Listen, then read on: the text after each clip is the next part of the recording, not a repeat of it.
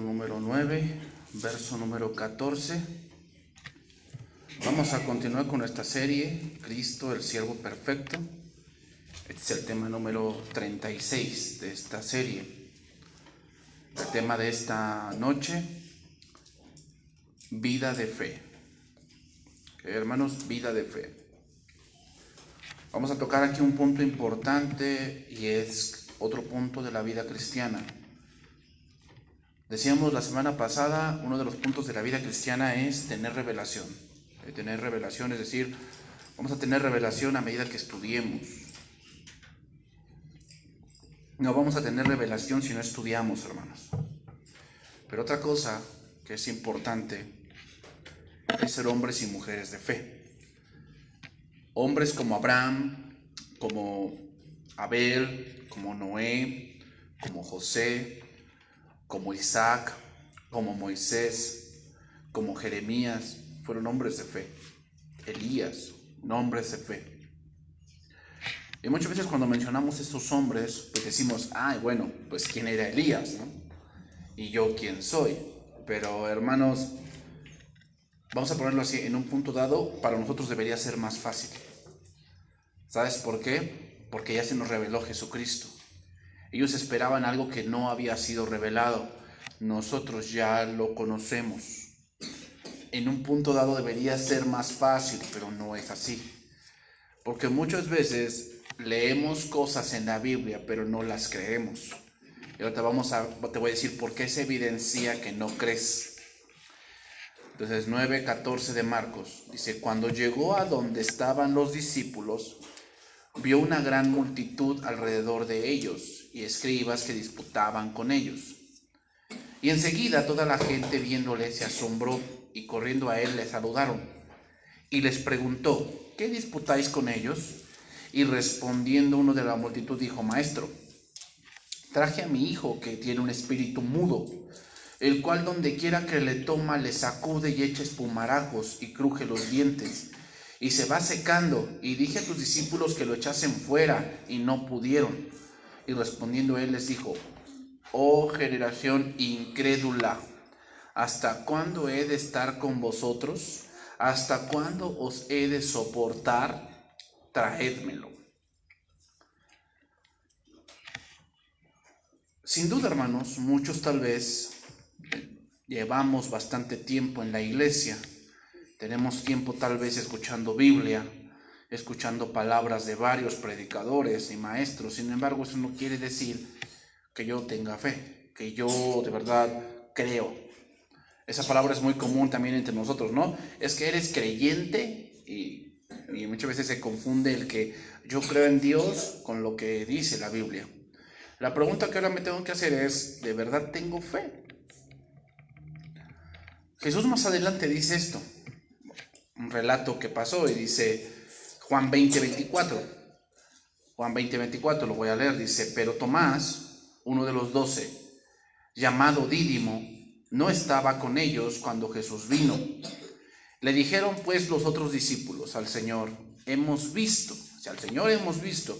Él les dijo, si no viere en sus manos la señal de los clavos, y metiere mi dedo en el lugar de los clavos, y metiere mi mano en su costado, no creeré. ¿Sabes lo que dice? No creeré. Ocho días después, estaba otra vez sus discípulos dentro y con ellos Tomás.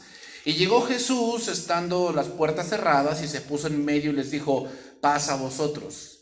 Y luego dijo a Tomás, pon aquí tu dedo y mira mis manos y acerca tu mano y métela en mi costado y no seas incrédulo, sino creyente. Otra vez, esas, palabras son importantes. No seas incrédulo, sino creyente. Entonces Tomás respondió y le dijo, Señor mío y Dios mío. Jesús le dijo, porque me has visto, Tomás, ¿creíste? Bienaventurados los que no vieron y creyeron. Esa palabra se repite mucho en este pasaje. El reproche del maestro a uno de sus discípulos es la incredulidad, el cual, hermanos, trae muchas consecuencias y una de esas consecuencias que viene es que seamos vencidos por el enemigo. Un cristiano que no cree va a ser vencido por el obstáculo que está enfrente. Llámale como quieras, situación familiar, económica, personal, eh, mobiliaria, eh, lo que tú quieras. Eh, si tú no tienes fe, no eres un creyente en Dios, tú vas a ser vencido por el enemigo. No vas a poder luchar contra algo que primeramente está en contra con armas espirituales y como tú no crees en las cosas espirituales, entonces eres vencido. Mira lo que dice este verso también, es muy conocido, Hebreos 11:6. Dice, Hebreos 11:6, pero sin fe es imposible agradar a Dios porque es necesario que el que se acerca a Dios crea que le hay y que es galardonador de los que le buscan. Lo voy a leer en palabra de Dios para todos, Hebreos 11:6. Nadie puede agradar a Dios si no tiene fe. Estamos dando por sentado en este verso, estamos dando por sentado que la persona conoce de Dios pero no agrada a Dios, es otra cosa. Agradar a Dios es un paso más adelante. Conocer a Dios es, creo que la mayoría conoce de Dios, pero agradar a Dios es un paso más que solamente se lleva a cabo en la fe. Cualquiera que se acerca a Dios, dicen, debe creer que Dios existe y que premia a los que lo buscan. Entonces, básicamente el autor de Hebreos está diciendo que cualquiera que es incrédulo que no está creyendo en la palabra de Dios está negando a Dios. O sea, básicamente cuando tú lees algo en la palabra de Dios y tú no te basas en eso, sino que tú te basas en tu propio pensamiento, en lo que te dijo tu comadre, tu compadre, lo que oíste en la televisión, tú estás negando a Dios. Porque tú no crees. Y el que se acerca a Dios debe creer que le hay, o sea, que existe. O sea, cuando tú desobedeces y tú dices, no, yo, yo no creo que eso sea la verdad, lo que me aconsejan, lo que dice ahí, yo no creo, yo lo voy a hacer de esta manera, tú estás diciendo que Dios no existe. Por eso, hermanos, un creyente debe llevar una vida de fe. Es decir, si el creyente dice que tiene la palabra, si dice que está estudiando la palabra de Dios y no la cree, entonces él mismo niega lo que dice hacer. O sea, ¿cómo está estudiando la Biblia si no la cree?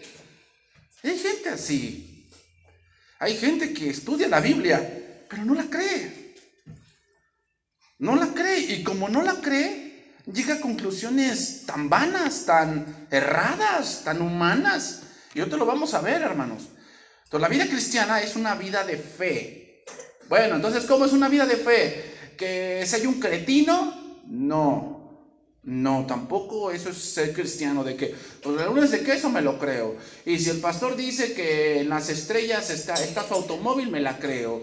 Y si el pastor dice que volaremos como las águilas y tenemos mucha fe, voy a volar, yo me la creo. No, tampoco es así.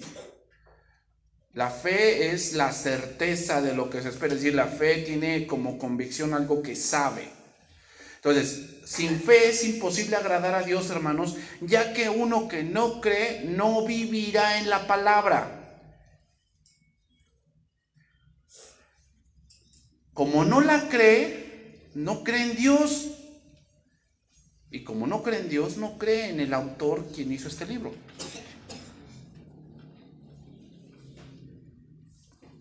Entonces, voy a poner el fundamento de este pasaje que vamos a estudiar.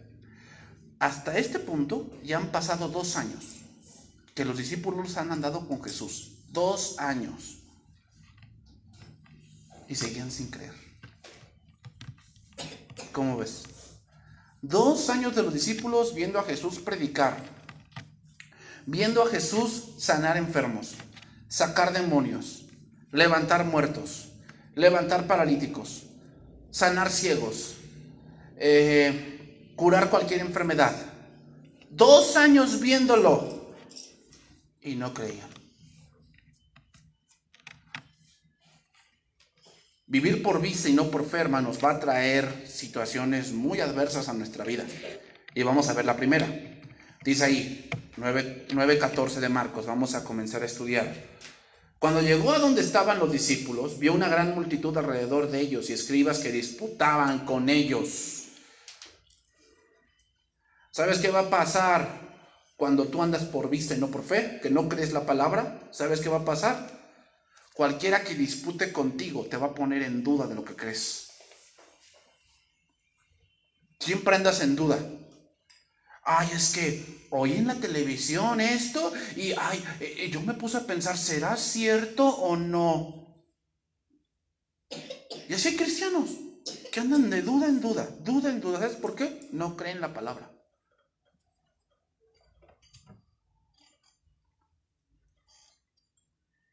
Y como no la creen, cualquiera que disputa con ellos,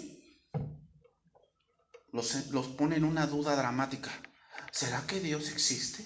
Ay, ¿será que Dios? O sea, es que él me dijo que Dios no castiga. Dios no castiga porque Dios es todo amor. Y sí, cierto, porque la Biblia dice que Dios es amor. Sí dice. Pero también la Biblia dice que Dios al que ama, entonces Dios no castiga.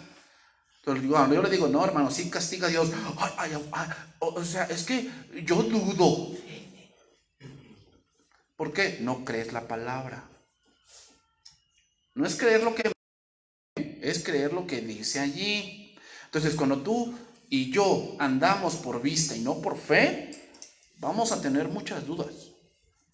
Porque hermanos, hoy hay muchas cosas en la televisión, muchas cosas en la radio y sobre todo muchas cosas en el internet que parecen que son de Dios y te sacan argumentos filosóficos ser y empezamos a dudar.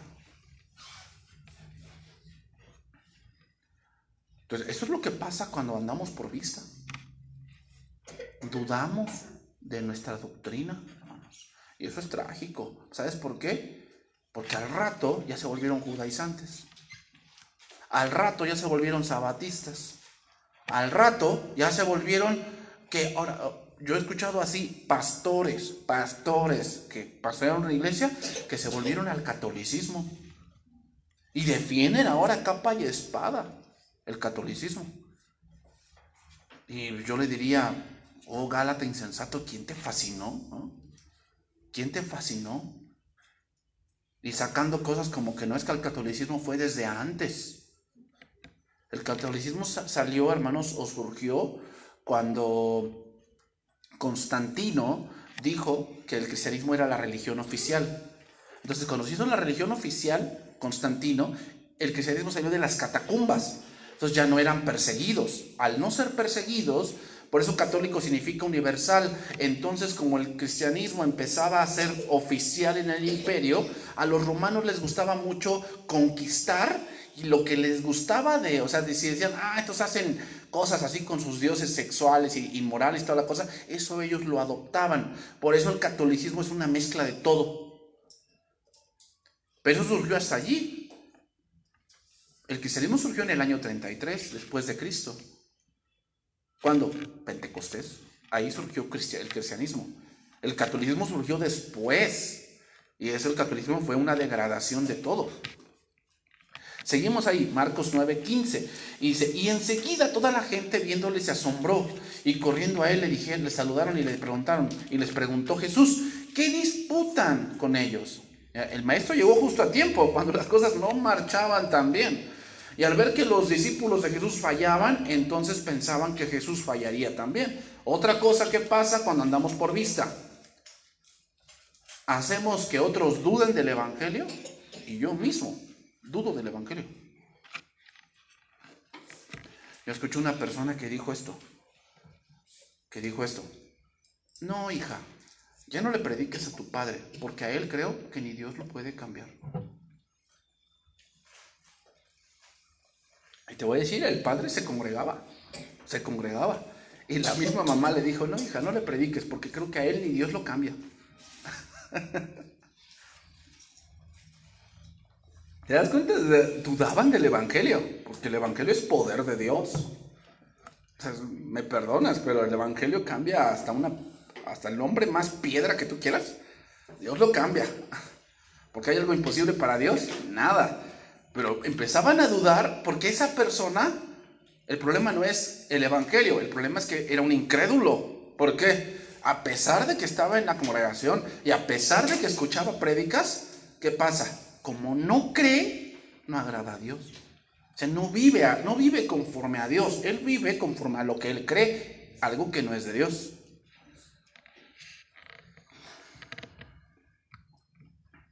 ¿Te ha pasado que muchas veces cuestionamos si eres cristiano? ¿Tú mismo te cuestionas? ¿Te ha pasado? Híjole, ¿seré o no seré? Y pasa que cuando va, va, alguien se le evangeliza y se le invita a hacer una oración de fe, tú dices, ay, la voy a hacer por las moscas. Eso habla de tu falta de fe.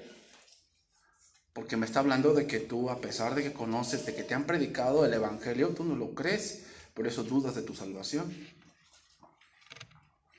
Tú tienes que estar bien firme de, en quién has creído. En quién has creído.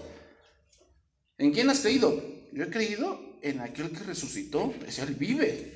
Obviamente si Él vive estoy seguro. Pero si no creemos eso, hermanos, ¿cómo te sientes? Inseguro.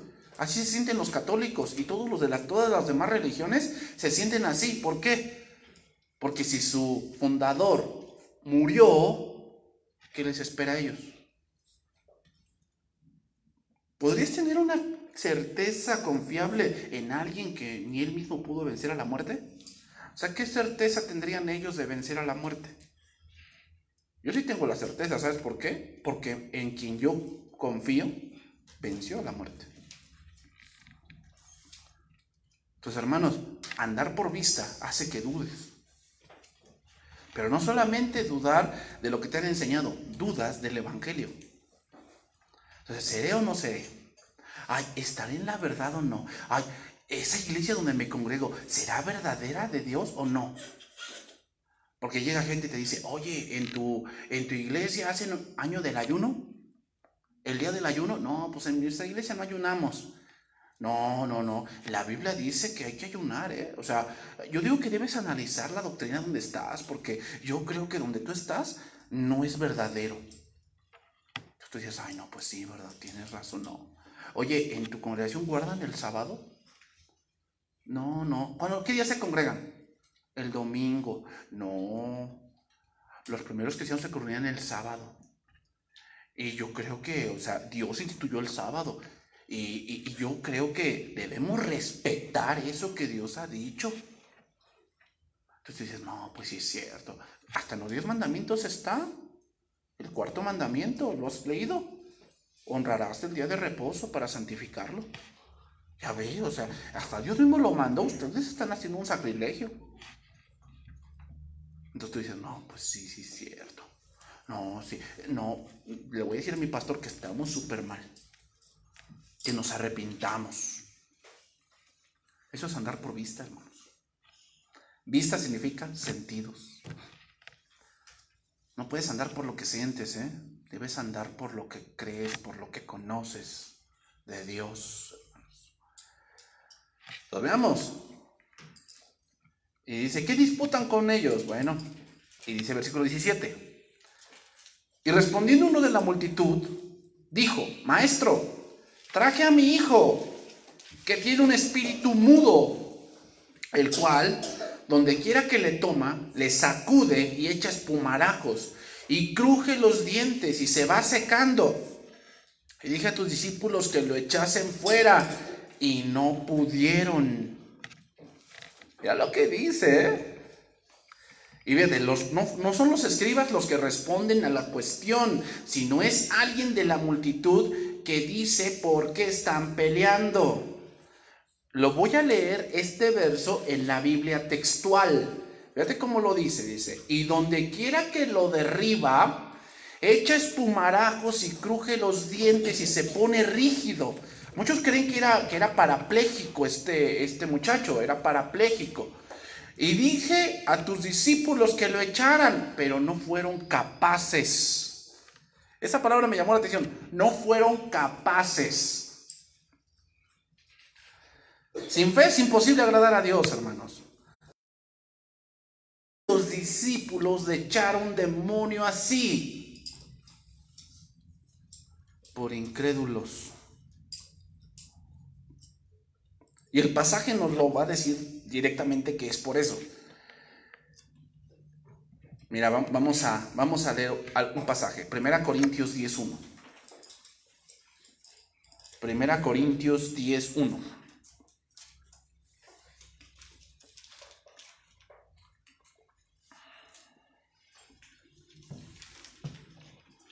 Primera Corintios 10.1.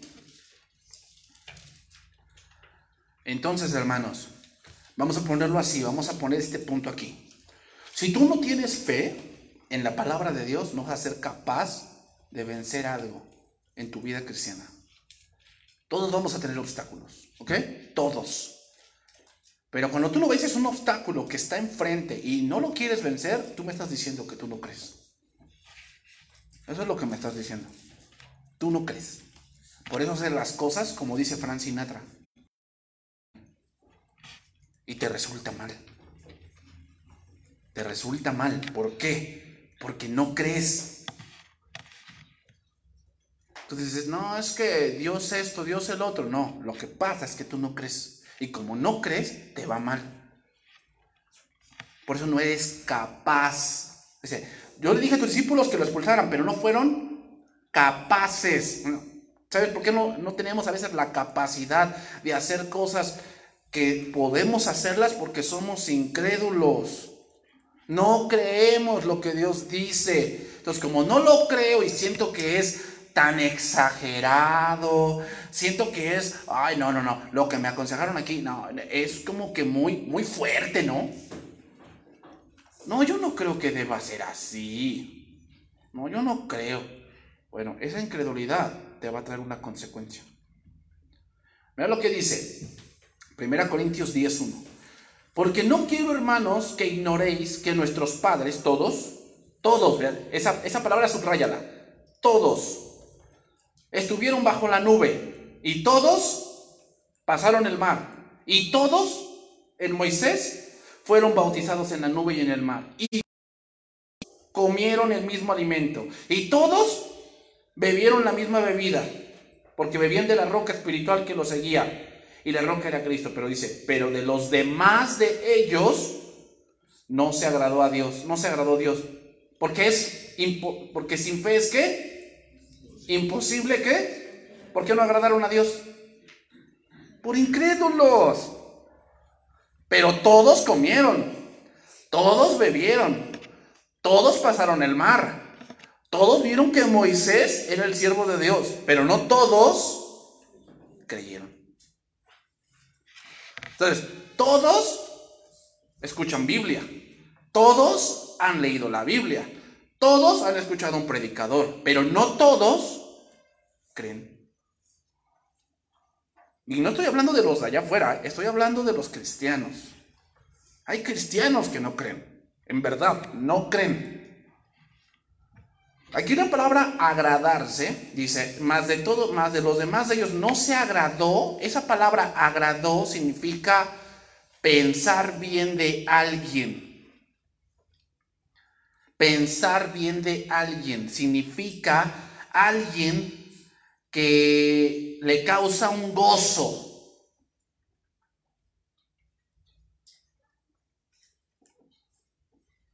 Hermanos, en algún momento tu experiencia personal, tu conocimiento que has adquirido a través del tiempo te funciona. Sin embargo, va a llegar un momento que eso ya no te va a funcionar. Y hermanos, yo lo he visto. Eh, no voy a mencionar el nombre, pero eh, una persona aquí que de verdad tenía conocimiento, ya una persona mayor, tenía conocimiento y predicaba y enseñaba.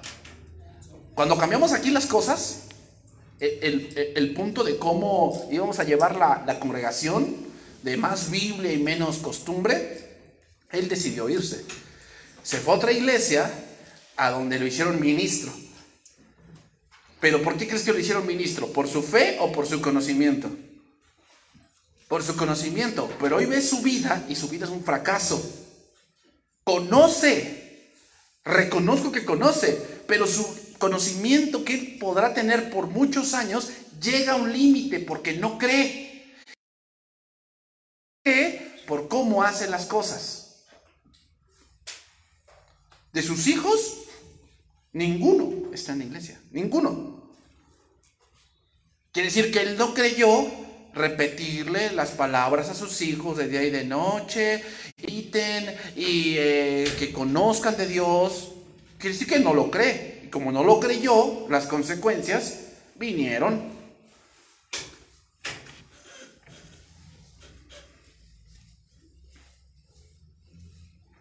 Entonces, hermanos, una cosa es que tengas experiencia y otra cosa es que seas capaz. ¿Qué es lo que te va a dar la capacidad en donde Dios te ponga? Que tú creas que Dios está contigo. Por eso triunfaba Israel, hermanos. ¿Por qué? Lo leímos el domingo pasado. Asa tenía 500 mil. Israel tenía, digo, este, los etíopes tenían un millón. El doble. Pero Asa, ¿en quién confiaba? O sea, estaba certero de que lo que él estaba haciendo, de quitar los ídolos, de derrumbar las imágenes de acera, de quitar los lugares altos y dedicarse solamente a Jehová, era lo correcto. Él estaba certero de eso y venció con medio millón. El punto aquí, hermanos, es que si tú no crees, vas a perder. Si tú no crees, vas a perder. Y con el primero que vas a perder es con tu yo. Vas a perder. Porque no crees. Los discípulos estaban a punto de recibir una señal importante. No basta con caminar, hermanos. Hay que creer. No basta con caminar y que sepas Biblia y que sepas versículos. Eso está bien. Pero si no crees, de nada te va a servir. En la vida cristiana hay que creer, hermanos. Está bien que vengas al estudio. Está bien que sepas versos. Pero si tú vas a enseñar algo a los niños y yo te voy a enseñar algo a ti, yo debo creerlo. ¿Cómo puedo predicarte yo diciéndote, cree en Dios, busca el reino de Dios y yo no lo creo? No. Y eso pasa muchas veces. O sea, hablamos de que, no, José lo vendieron, pero él creyó en Dios.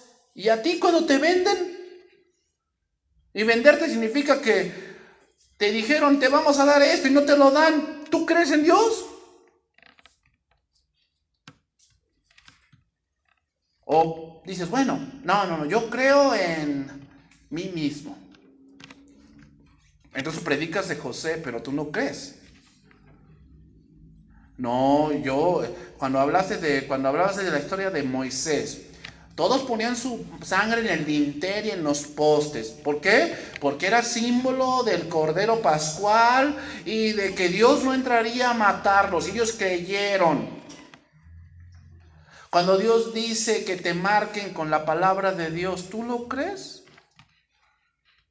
No, no, no. Yo me marco con el zodiaco que yo soy Piscis y entonces yo me marco con eso y así vivo. Entonces, ¿por qué predicas de Moisés si tú no lo crees?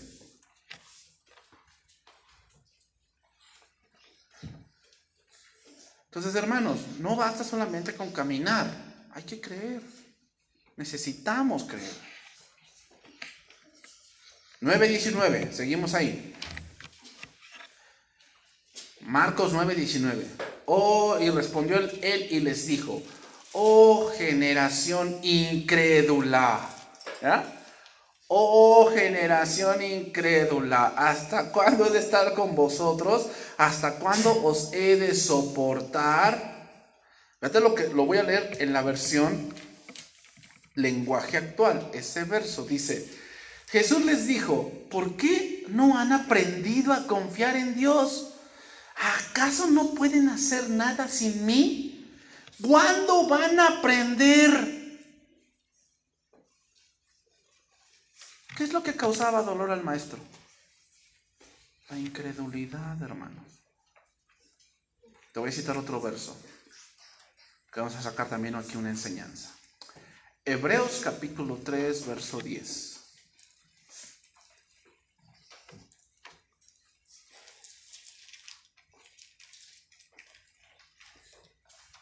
Aquí viene otro punto, ¿sabes? Por el cual muchas veces no tienes paz a pesar de lo que vives. ¿Sabes por qué no tienes paz? Porque no crees. No crees.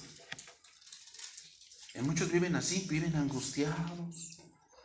O sea, no estoy diciendo que, bueno, pues este, sí, hay a veces que nos sentimos acongojados.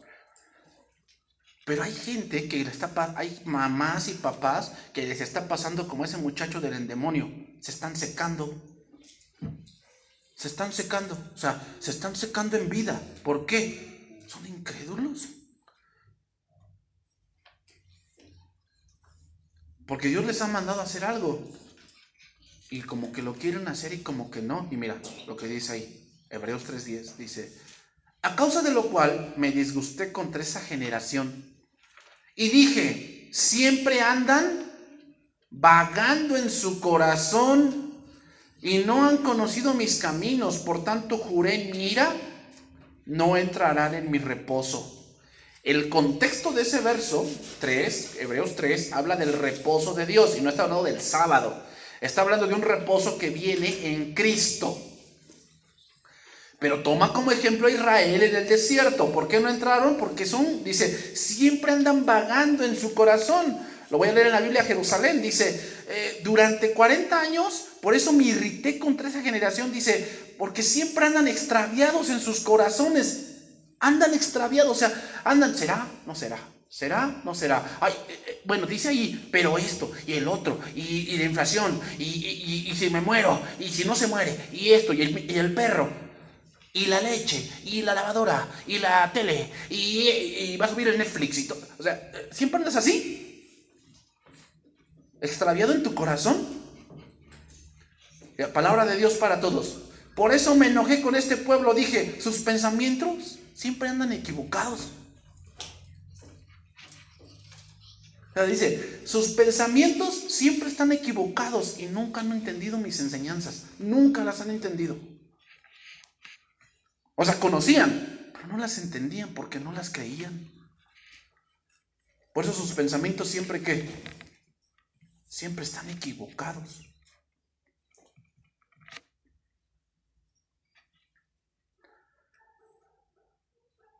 Me lo ver en la última versión, esta, la Biblia Kadosh. La Biblia Kadosh me llamó mucho la atención como lo dice esta Biblia. Por lo cual, estuve enojado con esa generación y yo dije, sus corazones siempre se están extraviando y no han conocido cómo yo hago las cosas. Ah, eso me llamó la atención. No han conocido cómo yo hago las cosas. Ah. Ay, hermanos. Qué terrible ser un incrédulo, ¿eh? Y más cuando ya llevamos tiempo en la iglesia, en la congregación. Por eso nos dice que nuestro corazón anda desviado si no crees, vienes a la iglesia, pero no has entendido cómo Dios hace las cosas.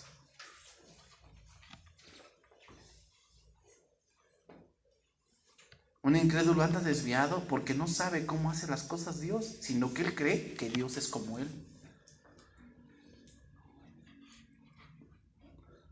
Por eso, hermanos, que el reclamo del maestro es muy fuerte, porque los discípulos ya dos años con él andaban desviados, extraviados, con pensamientos equivocados.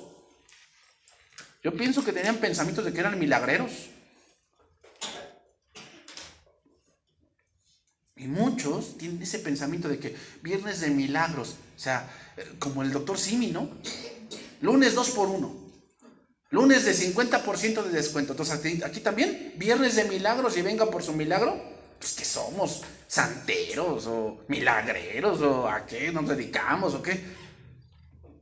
Eso no es como Dios hace las cosas. Pero la gente piensa que sí, andan extraviados en sus corazones. Esa gente no cree.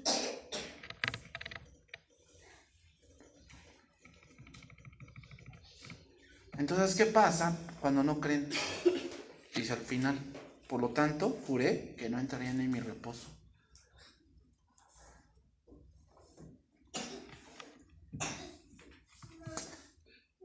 La falta de paz, hermanos, muchas veces viene porque no creemos. como no creemos, hacemos las cosas al revés. ¿Y cómo nos vienen las cosas?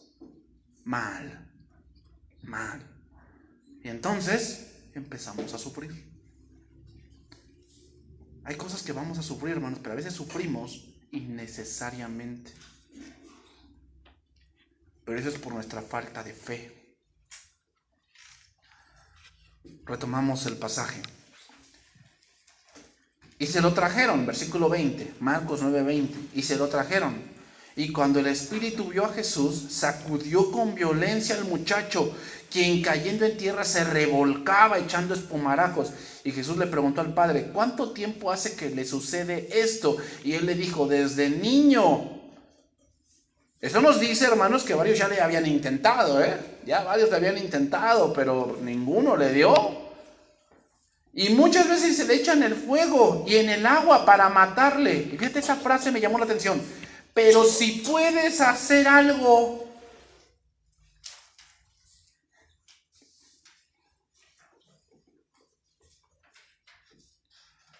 Pero si puedes hacer algo, mira, en, la Biblia de las Américas dice, pero si tú puedes hacer algo, o sea, como que, pues ya le intenté con todo, pero si tú puedes, pues eh, échame la mano, ¿no? Échame la mano, ten misericordia de nosotros y ayúdanos, ¿no? ¿Por qué dice eso el, hombre? Por la incredulidad de los discípulos. O sea, si el discípulo no pudo, pues yo creo que el maestro pues, también, ¿no? ¿Te das cuenta de lo que sucede por ser incrédulo? Empiezas a decir, Señor, si pudiera, Señor, échame la mano, ¿no? Échame la mano, no me, no, no me, no me caería mal ganarme el melate. No me caería mal, Señor. Échame la mano, yo te, tú y yo nos arreglamos. ¿Ah? ¿Eso es fe? Por favor, no, no. Y menos cómo responde el maestro, dice. Mira, lo voy a leer en la Biblia de las Américas. Jesús le dijo, ¿cómo si tú puedes? Ah, le pregunta, a ver, ¿me estás diciendo que si puedo? Todas las cosas son posibles para el que cree. Así es, así es el punto. Si tú puedes, pues ten misericordia. A ver, ¿cómo que si puedo? Claro que puedo. Pero aquí viene una pregunta interesante. ¿Por qué Dios muchas veces no hace las cosas. Te, voy a, te la voy a leer en la Biblia Kadosh, ese verso 9.23. Dice, Jesús le dijo, ¿qué quieres decir con si tú puedes?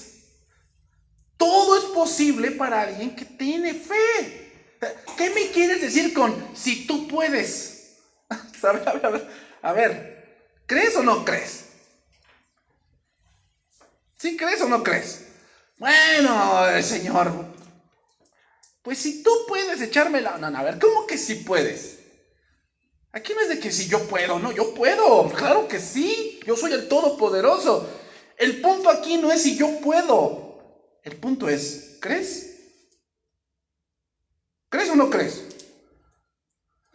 Ay, te voy a leer, te voy a leer algunos versículos rápidamente. Juan 11:38 dice, Jesús profundamente conmovido otra vez vino al sepulcro. Era una cueva y tenía una piedra puesta encima y dijo Jesús, quitad la piedra. Y Marta, la hermana del que había muerto, le dijo, Señor, lleve ya, porque es de cuatro días. Y Jesús le dijo, no te he dicho que si crees verás la gloria de Dios. A ver, a ver, a ver, vamos a entender aquí eso. Vamos a entender, a ver. ¿Por qué hay veces que Jesús o que el Señor mismo oramos, pero Dios no lo hace? ¿Porque no puede? He oído, he oído una frase que dijo un cantante, que obviamente es un pésimo razonamiento, que dice, no, es que Dios no puede hacer nada si yo no doy mi voluntad. Cálmate. ¿Quién piensas que es Dios? ¿El vudú? No, no, no, a ver. Dios puede hacerlo todo. Pero ¿por qué con muchos de nosotros o con varios cristianos, Dios no actúa efectivamente. Porque cuando Dios hace algo, lo hace para su gloria. Si no creemos, ¿qué? No veremos. Así le dijo a Marta. No te he dicho que si crees, verás la gloria de Dios. O sea, ¿por qué Dios muchas veces no hace eso? ¿Por qué no crees? Si yo lo hago, tú vas a decir que, ay no, ese señor curandero no es muy bueno. No, muy Desde que lo llevé allí, uff, yo me siento como de 10. Tú no crees. Yo no estoy diciendo que no recomendemos un buen médico. Está bien.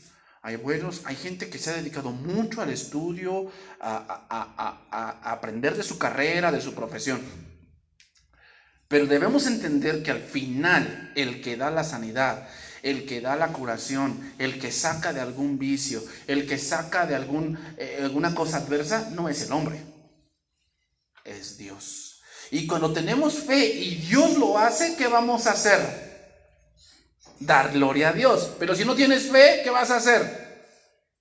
Le vas a dar gloria al hombre. Y de eso no se trata. De eso no se trata, hermanos. Por eso Dios muchas veces no lo hace. ¿Sabes por qué? Porque si Dios lo hiciera, tú vas a decir, ay no, es que yo hice esto y, y por eso se hizo y ay, gracias a Dios que pude encontrar el método. ¿Sabes quién pensaba así? Jacob. ¿Te acuerdas? Labán le dijo, vamos a hacer un trato. Ahora yo te voy a pagar con ovejas. Ah, no, pues sí. Las que sean atiborradas a pintitas, esas van a ser tuyas. Y las que sean limpias van a ser mías. Entonces dice que cuando las ovejas que estaban en cinta iban a beber al agua, les ponía unas ramitas para que vieran rayas y salieran pintitos.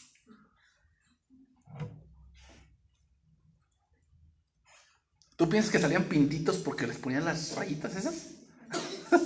Yo pensaba que sí. Quiere decir que en todo ese tiempo en que estuvo con su suegro, era un incrédulo. ¿Sabes hasta cuándo creyó? hasta cuando, que, hasta cuando se encontró con ese, con ese hombre en Peniel y le dislocó el muslo. Entonces le dijo, ¿cuál es tu nombre? Le dijo, Jacob. O sea, soy un incrédulo, soy un engañador, me estoy engañando a mí mismo.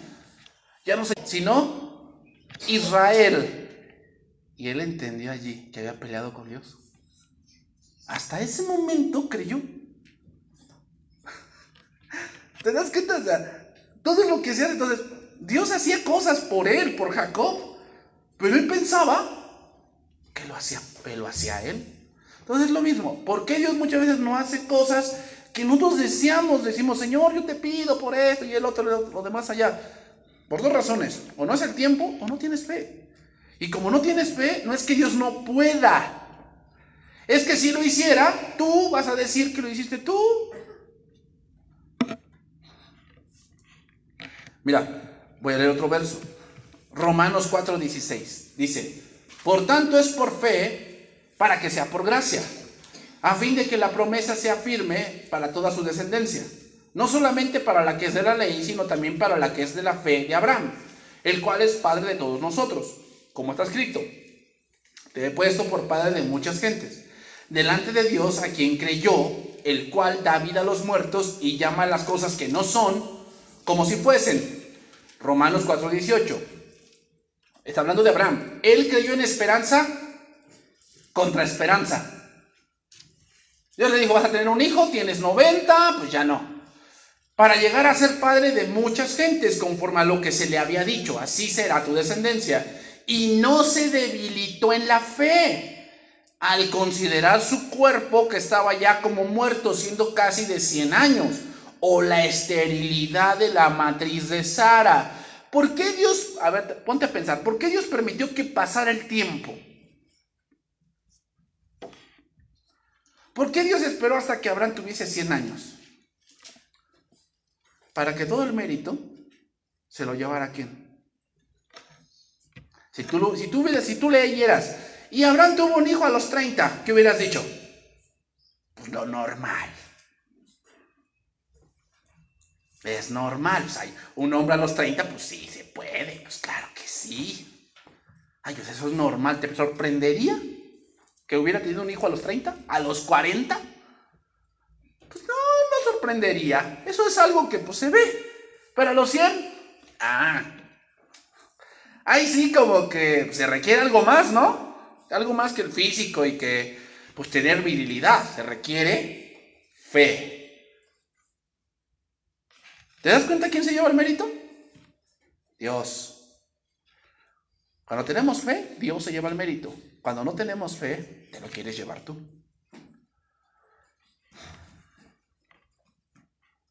Cuando somos incrédulos, cuando eso pasa, no damos gloria a Dios, hermanos, sino que pensamos que es el, idolito. Ay, no. Estaba, yo el día de ayer en el hospital y oía a una viejita y decía, no, es que el pasillo está muy chiquito para la Santa Virgen. Por eso aquí no hay muchos milagros, dice, porque la capillita está muy chiquita. Yo, nada más la escuchaba y decía, Señor, está, está abuelita la señora. Pero imagínate cuántos años engañada, pensando que porque el pasillo estaba chiquito no había muchos milagros. Así es un incrédulo. ¿A quién le está dando la gloria ahí la viejecita? No al idolito, al pasillo. Imagínate, porque el pasillo está chiquito. ¿Tú piensas que Dios se complace en hacerle algo a esa mujer? Y no tanto porque no pueda, sino porque si lo hiciera, ¿a quién le va a dar la gloria? Al pasillo. Ya ven, lo hizo uno más grande y surtió efecto.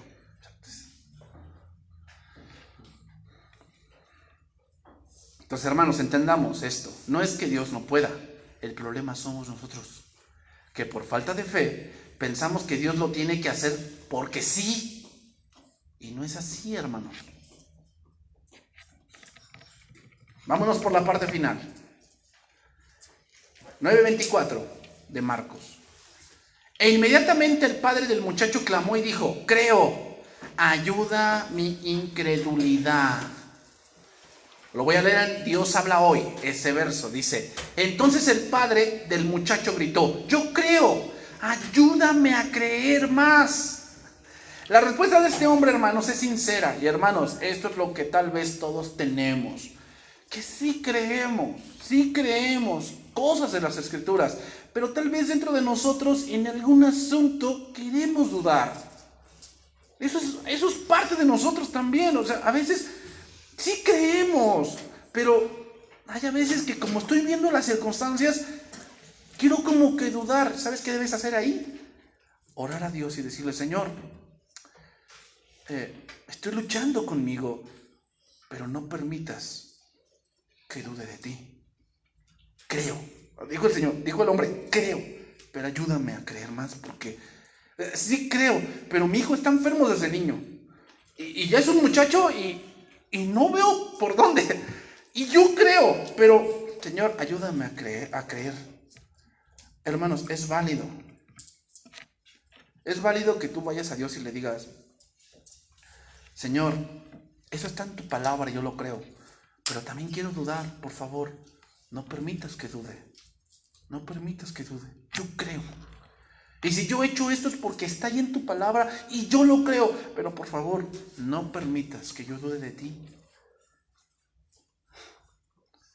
Entonces, hermanos, el problema no es que en algún momento dudemos. Ese no es el problema. El problema es que no admitimos que de verdad dudamos. No lo admitimos. ¿Y sabes qué pasa cuando no lo admitimos? No oras a Dios. Y como no oras a Dios, eres vencido. Si en algún punto tú quieres dudar y tú dices, Señor, yo, aprendí esto y yo cuando oigo la palabra la creo, la creo. Y, y Señor, yo sé que esa es tu voluntad, pero lucho conmigo mismo. Señor, ayúdame a creer más. Ayúdame. Porque sí creo, sí creo. Pero, Señor, oh, la adversidad, mi humanidad, lo que yo estoy viendo, eh, eh, eh, que me, se me fue el trabajo, X, Y cosa, me hacen que quiero yo dudar. Ayúdame a no dudar. Hermanos, eso es algo intrínseco en nosotros. Somos humanos. Y cuando Jesús vio que la multitud se agolpaba, reprendió al espíritu inmundo, diciéndole, espíritu mudo y sordo, yo te mando, sal de él y no entres más en él. Entonces el espíritu, clamando, sacudiéndose con violencia, salió y quedó de modo que muchos decían, está muerto. Pero Jesús tomándole de la mano, le enderezó y se levantó. Hermanos, el que haya muerto era una afirmación de la gente, pero bueno, si murió, el milagro es más sorprendente. Porque Jesús no solamente tiene poder sobre los espíritus inmundos, sino sobre la muerte. Ve hasta dónde lleva la fe. ¿Hasta dónde? Y esto es lo que ha vencido al mundo. ¿Qué? Nuestra fe.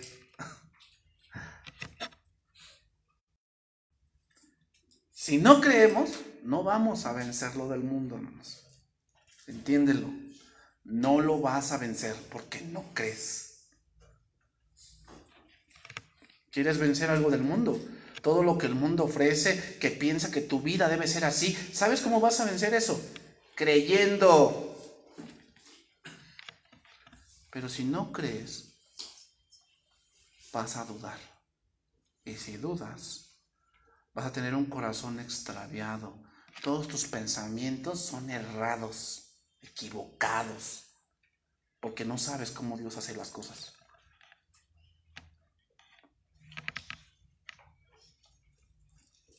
Y vienen los últimos pasajes. Vamos a leer un pasaje más y con eso vamos a terminar. Números capítulo 20, verso 7. Números capítulo 20, verso 7. Ese pasaje lo conocemos mucho, pero quiero remarcar algo que dice allí, del cual es como darle el punto final a lo que venimos hablando. Fíjate lo que dice ahí. El contexto de ese pasaje, números 20, es el agua de la roca.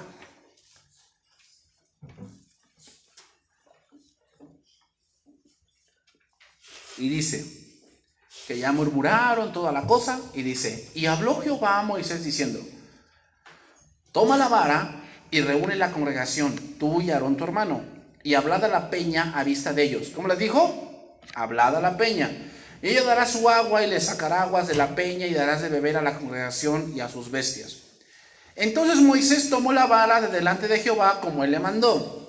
Y reunieron Moisés y Aarón a la congregación delante de la peña y les dijo, oíd ahora rebeldes ¿Os hemos de salir aguas de esta peña? Entonces alzó Moisés su mano y golpeó la peña con su vara dos veces. Y salieron muchas aguas y bebió la congregación y sus bestias. Este es el versículo que me interesa. Y Jehová le dijo a Moisés y Aarón, por cuanto no creísteis en mí, ah, no les dice, no hicieron lo que les dije, dice, por cuanto no creísteis en mí para santificarme, delante de los hijos de Israel. ¿Qué es lo que hizo Moisés? Fue un incrédulo. Moisés, Moisés fue un incrédulo en ese momento. Y como fue un incrédulo, ¿quién se llevó la gloria? Moisés. Por eso dice, no me santificaste, o sea, no me diste gloria a mí, te llevaste la gloria tú. Porque fuiste un incrédulo. Por lo tanto, no entrarás en mi reposo. O sea, no meterás esta congregación a la tierra que te he dado. ¿Te das cuenta la, la incredulidad lo que trae? Eres un incrédulo. Haces las cosas a tu manera. No das gloria a Dios, no tienes reposo. Sufres. Y es Moisés de quien estamos hablando, el hombre más manso sobre la tierra. Pero en un momento, un incrédulo. Ahí lo dice, ¿eh? dice, por cuanto no crees en mí. Y no me refiero a que perdió la salvación, no estamos hablando de eso. Estamos hablando de que dice algo Dios y no lo creo, entonces hago lo contrario. ¿Qué va a pasar? Va a haber una consecuencia. Qué fuerte, hermanos, pero el Señor dijo a Moisés, ustedes me robaron la gloria y yo no comparto mi gloria con nadie. Por lo tanto, ustedes no van a entrar al canal. Ay, hermanos, en verdad, que Dios, por eso dice al final de ese pasaje, cuando entró en casa sus discípulos le preguntaron, ¿por qué nosotros no pudimos echarle fuera? Y Jesús les dijo, este género no sale sino con oración y ayuno. A ver, con esto terminamos. La oración es un asunto de magia, hermanos, sino de nuestra total apertura. La oración hace que nuestra fe sea firme. Entre menos oremos, nuestra fe será más menguante. ¿Mm? Cuando tú eres incrédulo, tú no vas a orar. Tú vas a hacer las cosas a tu manera. Hermanos, entonces, ¿por qué oración y ayuno? Porque en algún momento queremos dudar. ¿Qué debemos hacer ahí? Orar a Dios. Señor, me dijo mi hermana que lo llevara con ese chamán a mi hijo. Y Señor, oh, perdóname, porque quiero llevarlo.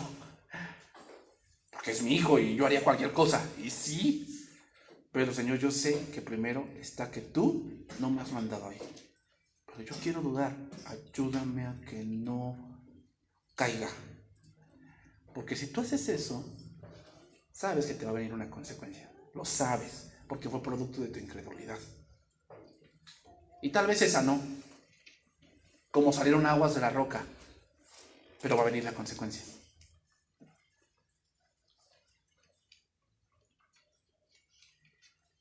Entonces, hermanos, el ayuno y la oración nos habla de una total dependencia de Dios. Por eso otra vez lo repito. En algún momento queremos dudar de nuestro llamado, de la palabra, de las promesas de Dios, de la situación que estamos viviendo. Pero en ese momento hay que orar a Dios y decirle, Señor, no permitas que dude. Yo creo, yo confío, pero soy débil también. Ayúdame en mi debilidad porque yo quiero dudar. Yo, yo de verdad con esta situación siento que, que no puedo. Ayúdame. ¿Dónde? En la oración, hermanos. Los discípulos no pidieron ayuda a Dios. Ellos pensaban que lo podían hacer pues porque ellos eran.